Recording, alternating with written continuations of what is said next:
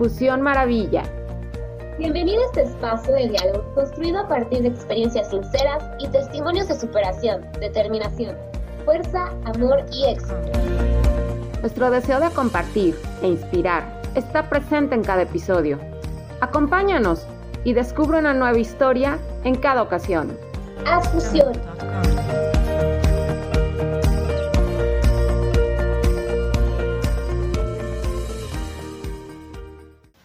Hola mi querida Fusión Maravilla, gracias por acompañarnos en un episodio más. Hoy estamos con una gran invitada. Como sabemos, estamos en el mes de octubre, que es el mes rosa para concientizar y sensibilizar sobre el cáncer de mama. Hay veces, como lo hemos venido comentando, que no tenemos la prevención como mujeres, como familia, la información para saber cómo cuidarnos y prevenir. Ahorita, afortunadamente, el cáncer de mama, si se atiende a tiempo, podemos salvarnos.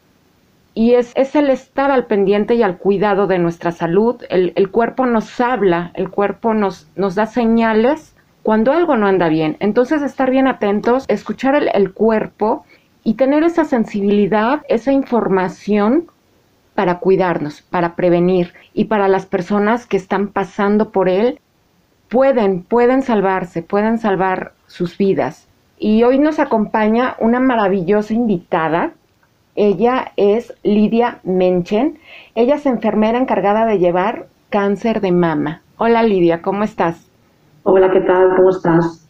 Feliz de que nos acompañas porque eh, desgraciadamente Digo desgraciadamente porque no nos informamos sobre cómo prevenir, sobre los síntomas, sobre qué pasa, ¿no? Toda esa gran información que debemos de conocer sobre este tema.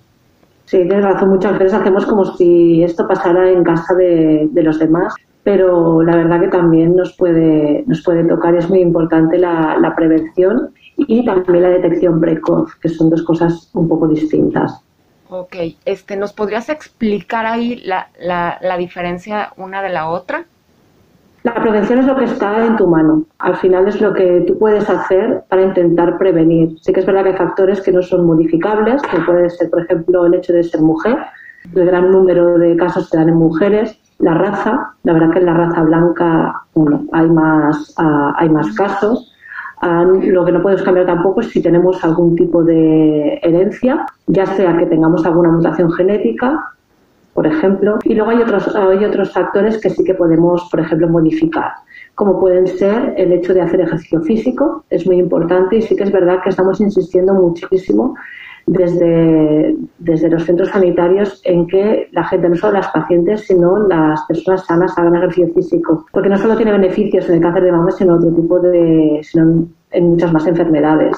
Es importante la dieta, por ejemplo, también. Es importante pues, reducir todo lo que sea muy procesado, todo lo que sea, quitar todo lo que sean las bebidas azucaradas y aumentar todo lo que es, uh, por ejemplo, cereales, legumbres, eh, bueno, todo lo que es comida eh, de mayor calidad, digamos. Por tanto, es importante, sí que es verdad que, por ejemplo, el azúcar está súper mitificado, pero los únicos estudios que tenemos sobre el cáncer de mama, por ejemplo, nos llevan a la prevención de la obesidad. Las mujeres en la etapa de la, de la menopausia, que es cuando hay más índice, o sea, cuanto más casos hay de cáncer de mama, pues la obesidad es un factor eh, que tiene mucha, mucha importancia, mucho peso. Esa grasa que se nos pone a las mujeres en la barriga, pues está llena de estrógeno que nos pueden ayudar a tener este cáncer de mama, por ejemplo. Es una parte de la, de la prevención y la diferencia con la detección precoz. La detección precoz es más como uh, lo que tenemos para evitarlo. Por ejemplo, la autopalpación mamaria es importante, pero sí que es verdad que eh, no es un método de diagnóstico, como una mamografía, por ejemplo. En diferentes países, cada uno tiene una franja de edad más o menos.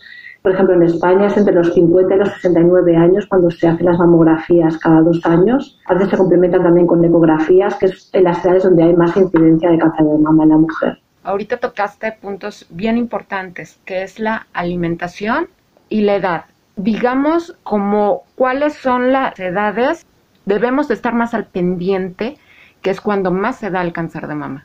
Tenemos que estar pendientes siempre, porque el cáncer de mama puede dar en cualquier momento, sobre todo a partir de los 20 y algo hay casos, ¿vale? Incluso pasados los, los 70 para largo. Por tanto, siempre tenemos que estar alertas porque nos puede tocar. Sí que es verdad que las estadísticas nos marcan cuando hay más incidencia, pero siempre hay gente que está fuera de las estadísticas. Por tanto, es muy importante eh, en el caso de la mujer hacer autoexploración mamaria.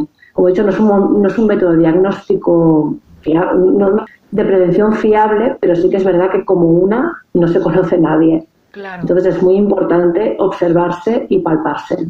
Entonces, siempre, como dices, siempre estar al pendiente, tócate para que no te toque, ¿no? Y estar al pendiente, exacto. hay algo, cualquier cosa, digamos, fuera de lo normal, estar al pendiente. Exacto, exacto, exacto.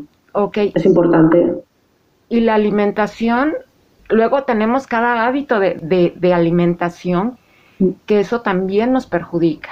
Bueno, yo he leído que las carnes, las carnes rojas, de hecho luego te las quitan, ¿no? La carne roja sí que es verdad que la limitan a una o dos veces máximo por semana. Los estudios que se hicieron con la carne roja estaban también incluidas, por lo menos los que yo he revisado, también estaban incluidos los embutidos, o sea, lo que es carne procesada, ¿de acuerdo? Por tanto, sí que es verdad que no se sabe bien bien el peso que pueda tener. Pero sí que es verdad que desde la Organización Mundial de la Salud lo que recomiendan es limitarla. Y también el ejercicio. El ejercicio es vital porque es excelente para todo, para el estado de ánimo, para nuestras células, ¿no? Estén felices, contentas, todo, ¿no? Entonces, está padrísimo que, que se esté haciendo conciencia para nos activemos, ¿no? Exacto, yo siempre les digo a mis pacientes que el ejercicio físico es, pues eso, además del bienestar físico, también es a nivel emocional, psicológico, incluso espiritual. El adquirir un nuevo hábito para hacer ejercicio físico también es muy es importante, como tú dices, para, para activar nuestras células y también esas endorfinas que nos ayudan a estar un poquito más felices. Y las pacientes que están en tratamiento también les ayuda, por ejemplo, a mejorar el cansancio hay uno, un efecto secundario de los tratamientos que es el cansancio y a veces no es que solo lo mejores físicamente, sino a nivel emocional o a nivel psicológico, el hecho de estar cansado porque uno ha hecho algo es mucho más gratificante que estar cansado como un efecto secundario. Después ya fui a que, a que me hicieran, fíjate que acá en, México, a donde estoy, siempre las personas, yo ya me hice, es, siempre me checo cada año pero siempre a las amigas las invito, que es la mamografía. Y lo primero que me responden es que me duele, es que es un estudio incómodo. No, gracias. Pero, pero más vale, ¿no? Sí. Y una colonoscopia, por ejemplo, también es, es incómoda, pero yo creo que la mamografía es una técnica poco invasiva, que sí que es verdad que tienen que apretar, es importante que aprieten para que puedan para que la imagen quede como más fija y puedan verlo todo muchísimo mejor. Pero es un ratito que la verdad que, que te puede salvar la vida.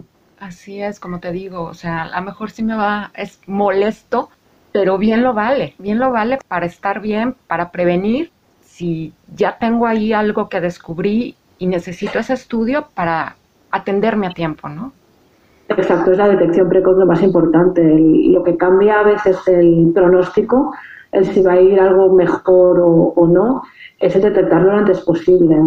Y después de que ya me hice esta mamografía, después que sigue, a lo mejor ya dieron el diagnóstico que si tienes cáncer. ¿Qué viene después?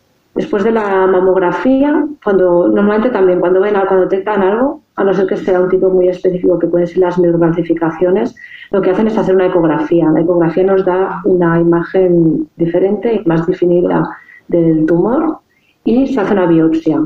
Cuando tenemos el resultado de esta biopsia, lo que hacemos es eh, poder catalogar este tipo de cáncer. Necesitamos los nombres y los apellidos, como decimos, para poder ver qué tipo de cáncer es y poder ver qué tipos de tratamiento tenemos. Después de la, bueno, se suele hacer también de la biopsia la resonancia magnética. Nos da más información de la localización del tumor y del tamaño y además nos podemos ver si, sea, si tenemos algún tipo de, o sea, otro tipo de tumor en la mama o incluso en la mama contralateral.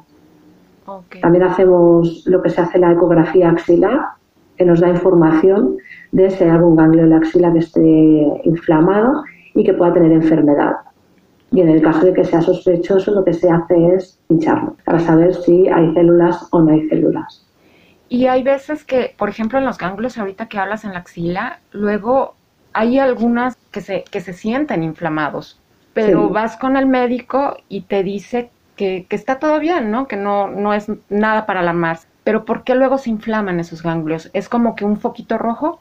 Yo para mí, el ganglio inflamado, sí que es verdad que ahora con las vacunas del COVID se está viendo que pueden inflamar los ganglios de las axilas. Entonces, esto hay que observarlo y eh, hay que, tienen que desaparecer.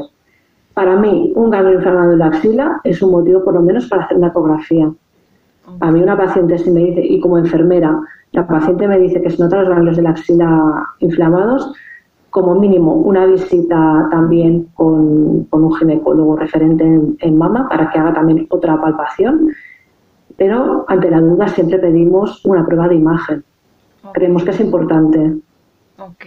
Y ahí, por ejemplo, en España, a la edad que tienen pronosticado la, la mamografía, pues ya es en una edad avanzada, ¿no se podría hacer antes? Por ejemplo, aquí en Cataluña, que es donde yo estoy, empiezan a los 50. Hay alguna comunidad autónoma que empiezan a partir de antes de los 50, sobre los 45. Hay muchísima controversia por las mamografías. Hay muchísima controversia. Porque lo que se mira es si el riesgo-beneficio es mayor. ¿Vale? Y lo que, aparte que sea mayor, que alargue la supervivencia. ¿Por qué? Porque también tenemos otro efecto, otros efectos secundarios, como puede ser, eh, se diagnostican más tumores, o sea, más tipos de cáncer que seguramente que le llamamos in situ, que posiblemente no se desarrollarían nunca, por tanto podemos tener un sobrediagnóstico y también eh, el hecho de pasar por una prueba eh, genera muchísimo estrés y muchísima ansiedad. Entonces, hay muchas cosas que poner sobre la balanza y los expertos están ahí debatiendo a ver si, si es más beneficioso o menos beneficioso. Ok, cuidando también entonces al estado emocional, digamos, ¿no? Sí, sí, es muy importante el estado emocional también. Genera, genera un estrés importante. Sí, claro. Y fíjate que ahorita tomando ese tema, eh, de hecho muchas personas no acuden a hacerse esos estudios por miedo al que le van a decir, ¿no? Los evitan. La verdad que hay muchísimas. Sí, hay gente que hace este tipo de negaciones y este tipo de, de, miedo anticipatorio a lo que pueda a lo que pueda pasar.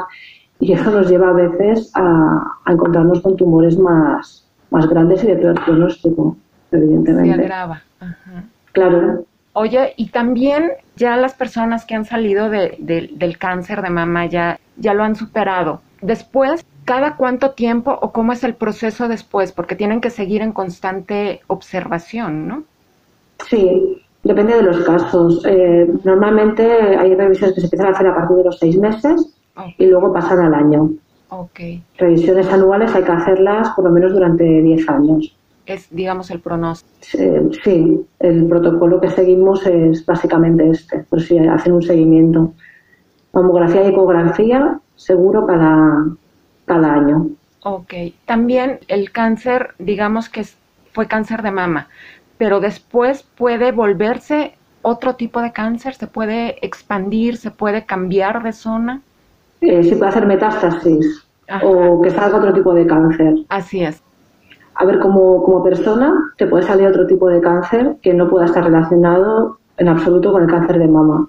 Pero sí que es verdad que, además, estaba revisando justamente hoy todo el cáncer de mama metastásico, hay un 30% de las pacientes que podrán recaer ya con una metástasis en otra parte del cuerpo. Entonces ya se considera un mama metastásico y el pronóstico tipo de tratamientos es diferente. A ti, a, Lidia, eh, que nos platique un poquito cómo, cómo es tu labor como enfermera, cómo es tu experiencia con eso que vives, con, que estás ahí cerca de esas mujeres. Platícanos, compártenos. Como persona, Ajá, a Lidia. Es, Sí, es una experiencia, como te diría yo, es bastante límite. Todas o el 90% de mis pacientes, porque también llevo pacientes sanas con antecedentes, están enfermas con una enfermedad que es grave. Ya sea que tengan mejor o peor pronóstico, pero es una enfermedad grave. Entonces te enfrentas como persona a tu propia vulnerabilidad, a eso que dices, es que yo también podría, podría estar ahí, o incluso mi familia también podría estar allí y a veces haces un sesgo como si no existiera nada más que el cáncer, el cáncer de mama en el mundo. Te hace muy consciente de las cosas, pero a la vez también te da esa sensación ¿no? de, de vulnerabilidad que si no estuvieras en contacto continuo, pues quizás en algún momento podrías olvidarlo. Pero sobre, sobre todo es esto, ¿no? Y a veces, pues, eh, emocionalmente es intenso también, porque, bueno, son personas que están sufriendo y el sufrimiento pues te genera también a ti emociones y te despierta también aparte la empatía, la compasión, bueno, muchos otros sentimientos. Pero bueno, estás ahí, estás ahí al límite emocionalmente también. ¿Y tus pacientes que te comparten? Bueno, mis pacientes eh, en cuanto a mi labor o en cuanto al cáncer de mama. A tu labor, o, bueno, o sea, a todo lo que engloba lo que es el cáncer, las emociones, todo, cómo se sienten. Por ejemplo, las pacientes, el hecho de tener una enfermera referente, que bueno, yo siempre les dejo mi teléfono, bueno, el teléfono del trabajo, evidentemente, y eh, durante toda mi jornada laboral estoy disponible por si tienen alguna duda, tienen algún problema, siempre soy accesible y aparte soy el nexo de unión entre todo el equipo asistencial. Eso les da muchísima tranquilidad, el hecho de que si tienen algún problema pueden contactar con alguien que las conoce y que sabe su, su proceso. Y en relación al cáncer de mama, hay reacciones diversas, diversas. Hay desde la persona que se hunde a la persona que es una que dice que es una guerrera, a otra que te dice que para nada, que esto no es de guerreros. tienes, tienes de todo, pero emocionalmente eh, todas, sea en mayor o menor grado, pasan por un duelo. Claro. Y todas tengan unas fases más agudizadas que otras, pero todas pasan por, un proceso de duelo. Y siempre les recomendamos que busquen ese apoyo emocional, psicológico, que, les pueda dar una experta en psicología, porque el duelo hay que transitarlo. la mejor manera de pasar el duelo es transitándolo, no lo podemos saltar. es importante. Y el estado anímico es, es, es muy importante, ¿no? Sí, creo que no hay estudios, creo que no hay estudios, o sea, fehacientes que nos lo digan, pero sí que hay, hay cositas, ¿eh? Pero yo mi experiencia, por ejemplo, las pacientes que tienen quimioterapia, aquellas que tienen una actitud eh, ya no positiva, porque a veces el positivismo también está muy, bueno, está muy sobrevalorado, eh, pero esas que tienen esa, esa actitud, esa energía, la verdad que tiene muchísimos menos efectos secundarios que, otras, que las otras que, bueno, que siempre están ahí como... Es que tampoco me gusta decir negativo, pero las que están en una actitud un poquito más, más baja, digamos. digamos con, la actitud de, que se puede, ¿no? Exacto, cambia muchísimo la actitud, yo siempre se lo digo, por eso siempre les recomiendo que visiten un psicólogo para intentar cambiar eh, bueno, para intentar cambiar, eh, no cambiar, sino transitar esas emociones, porque al final es eso, transitarlas, vivirlas, experimentarlas y saber eh, cómo, cómo vivirlas de la mejor manera posible permitirse sentir, ¿no? Porque es, es, Exacto. es un momento, la verdad, con, con, muchísima vulnerabilidad, como lo comentabas, ¿no? Que a lo mejor sí. hay un momento en el que están súper a todo, con toda la actitud, y a lo mejor va, a haber días que, que se deprimen o que caen, ¿no? Exacto. Que sepan gestionar esto, porque las subidas y las bajadas, igualmente que las tenemos todos en nuestra vida, con las cosas habituales que nos puedan pasar, es un, es un proceso muy intenso y por tanto también es normal que las tengan. Lo que yo siempre les digo que lo que no es normal es que se mantengan en el tiempo durante mucho tiempo, porque eso sí que les afecta. Con tu experiencia, Lidia, digamos que cuáles son los, para estar alerta, porque el cáncer de mama es silencioso, ¿no? No te presenta ningún síntoma. Muchas veces no. Cuando es incipiente prácticamente no lo notas. ¿Cuáles serían los síntomas que ahí nos está avisando que está ahí un, cáncer? Se suele notar a nivel local. Em, puede ser pues, que haya un cambio, por ejemplo, en una de las mamas, que haya una simetría que no sea propia. Siempre hablamos de cosas que no sean propias de la paciente, pero ya sea normal, pues entra dentro de su normalidad. A veces cambia la forma del pezón. El, el pezón, si lo tenía para afuera, se mete para, para adentro, incluso puede cambiar de forma. Aparte de los bultos, que también pueden estar, pueden estar presentes o no, porque a veces depende del tipo de cáncer, a veces no, no los llegas a palpar, o depende de la masa de pecho que tengas, no los puedes palpar, pero esto, por ejemplo, que te decía, de pezón retraído, es un signo de alarma. También a nivel del pezón a veces hay una, como una descamación que yo siempre les digo, la gran mayoría de cosas no es nada, pero eh, tiene que irse con un tratamiento tópico. Tú vas al médico, te tiene que dar una cremita y con la cremita tiene que desaparecer. Siempre les digo, si no desaparece, insiste, porque hay un tipo de cáncer de mama que afecta al pezón.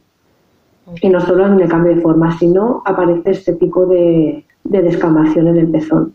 También puede haber que haya cambios de color o textura en alguna parte de la mama, se puede poner más oscura, a veces se pone roja, o a veces se pone como la, una piel de naranja. Sobre todo, eh, estos son básicamente los, los, más, más evidentes y aparte, como decíamos, aparte del bulto. El dolor puede estar presente o no. Hay que también diferenciar el dolor, por ejemplo, del proceso menstrual. Hay que ver si ese dolor es cíclico o si es un dolor ya que, que está instaurado y que, que, no se va. Y también a veces la secreción del pezón. La secreción del pezón nos puede dar algún signo de que puede haber algún cáncer. Por eso estas cosas hay que, cuando se detectan, hay que consultarlas. Mínimamente hay que consultarlas. Atenderse inmediatamente. Sí. Lidia, ¿cuáles serían los consejos que nos darías para prevenir? Ya hablamos de ejercicio, alimentación, pero que sean nuestros nuevos hábitos a, tomar para prevenir eso, concientizarnos y sensibilizarnos para este cuidado. Sobre todo, por ejemplo, últimamente han salido los últimos estudios que el alcohol está relacionado con el cáncer de mama, el consumo de, alcohol. Un alto consumo, o sea, consumir habitualmente puede aumentar, eh, puede aumentar el riesgo. Bueno, y sobre todo hacerse las pruebas pertinentes es importante, la autoexploración mamaria, todo esto que nos puede ayudar un poquito a prevenir y a detectar lo antes posible eh, el cáncer. Pero sobre todo estamos hablando de ejercicio físico, de alimentación, de evitar el alcohol, ¿vale? Y participar en los programas de detección precoz, es importante. Por ejemplo, otras cosas que también se pueden ayudar a prevenir es la lactancia materna. La lactancia materna, eh, hay estudios que nos dicen que eh, puede reducir el riesgo. Y luego en la menopausia también se dan tratamientos para la gente que tiene muchos efectos secundarios con la menopausia, muchos sofocos, mucho insomnio, pues hay un tratamiento hormonal sustitutivo que se suele dar y siempre se recomienda que sea bajo control médico que sea un ginecólogo el que te lo, el que te lo dé, que te haga un seguimiento. Evidentemente no se suelen dar en pacientes que tengan antecedentes de cáncer de mama en la familia. Bueno, cuando tienen eh, por genética, digamos, ¿no? Hay más como que más atención un poquito rojo, ¿no? Sí. Aparte que estas pacientes también eh, tienen que consultar a alguna unidad de consejo genético ah, para ver si tienen que hacer, eh, si tienen que empezar lo que es el cribaje antes, lo que es el cribado de mama antes. ¿vale? Porque hay veces que si hay alguna agregación familiar en la familia, eso significa que hay muchos tipos de, muchos diversos eh, familiares con cáncer en la familia, ¿vale? Entonces ah, es importante que lo estudien para ver si realmente tiene que empezar a hacer el seguimiento. Okay. Ahorita ha aumentado muchísimo el cáncer de mama, Lidia. ¿A qué crees que se deba? Sobre todo a estilos de vida y envejecimiento. Esto y también el retraso de la maternidad. El, el hecho de que cada vez tengamos eh, menos número de hijos y que los tengamos más, más mayores, se ha demostrado que aumenta el riesgo también. Digamos que eso es, es, lo, que, lo que está pasando, porque antes no se escuchaba tanto y ahora realmente me parece que no, más o menos hay un índice no, de cáncer de mama estamos entre un, de una de cada siete, ocho. Una de cada tres, sí que es verdad, una de cada tres personas sufre algún cáncer a lo largo de su vida, cualquier tipo de cáncer. La verdad que es escalofriante en las estadísticas. Sí, es, es bastante y ha crecido demasiado. También creo que la alimentación ahorita ya no está tan, tan natural, digamos, ¿no? No. Comemos mucho procesado, el estrés también, también el, estrés todavía no está metido en ninguna de las, de las guías y recomendaciones, pero yo creo que en un futuro eh, yo creo que lo van a incluir porque el estrés, la vida acelerada que llevamos, yo creo que no nos ayuda en absoluto. El vivir deprisa. El vivir deprisa. Lidia, ya estamos llegando al final del episodio. ¿Con qué te gustaría despedirte?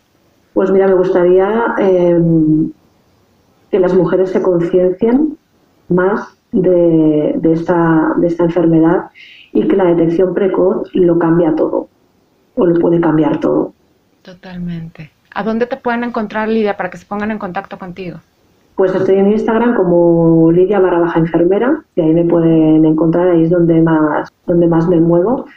Tengo Facebook, pero lo tengo ya un poquito olvidado, así que en Instagram es donde mejor me pueden encontrar. Maravilloso. Ahí de todos modos en nuestra página vamos a estar compartiendo tu Instagram para que se pongan en contacto Gracias. contigo, chequen toda la información que compartes, porque es bien importante informarnos con personas que saben, porque luego vamos a, siempre comparto, vamos al señor Google, vamos al señor YouTube y no sabemos la información sí. certera, ¿no? Entonces sí acudir Toda con la personas, razón.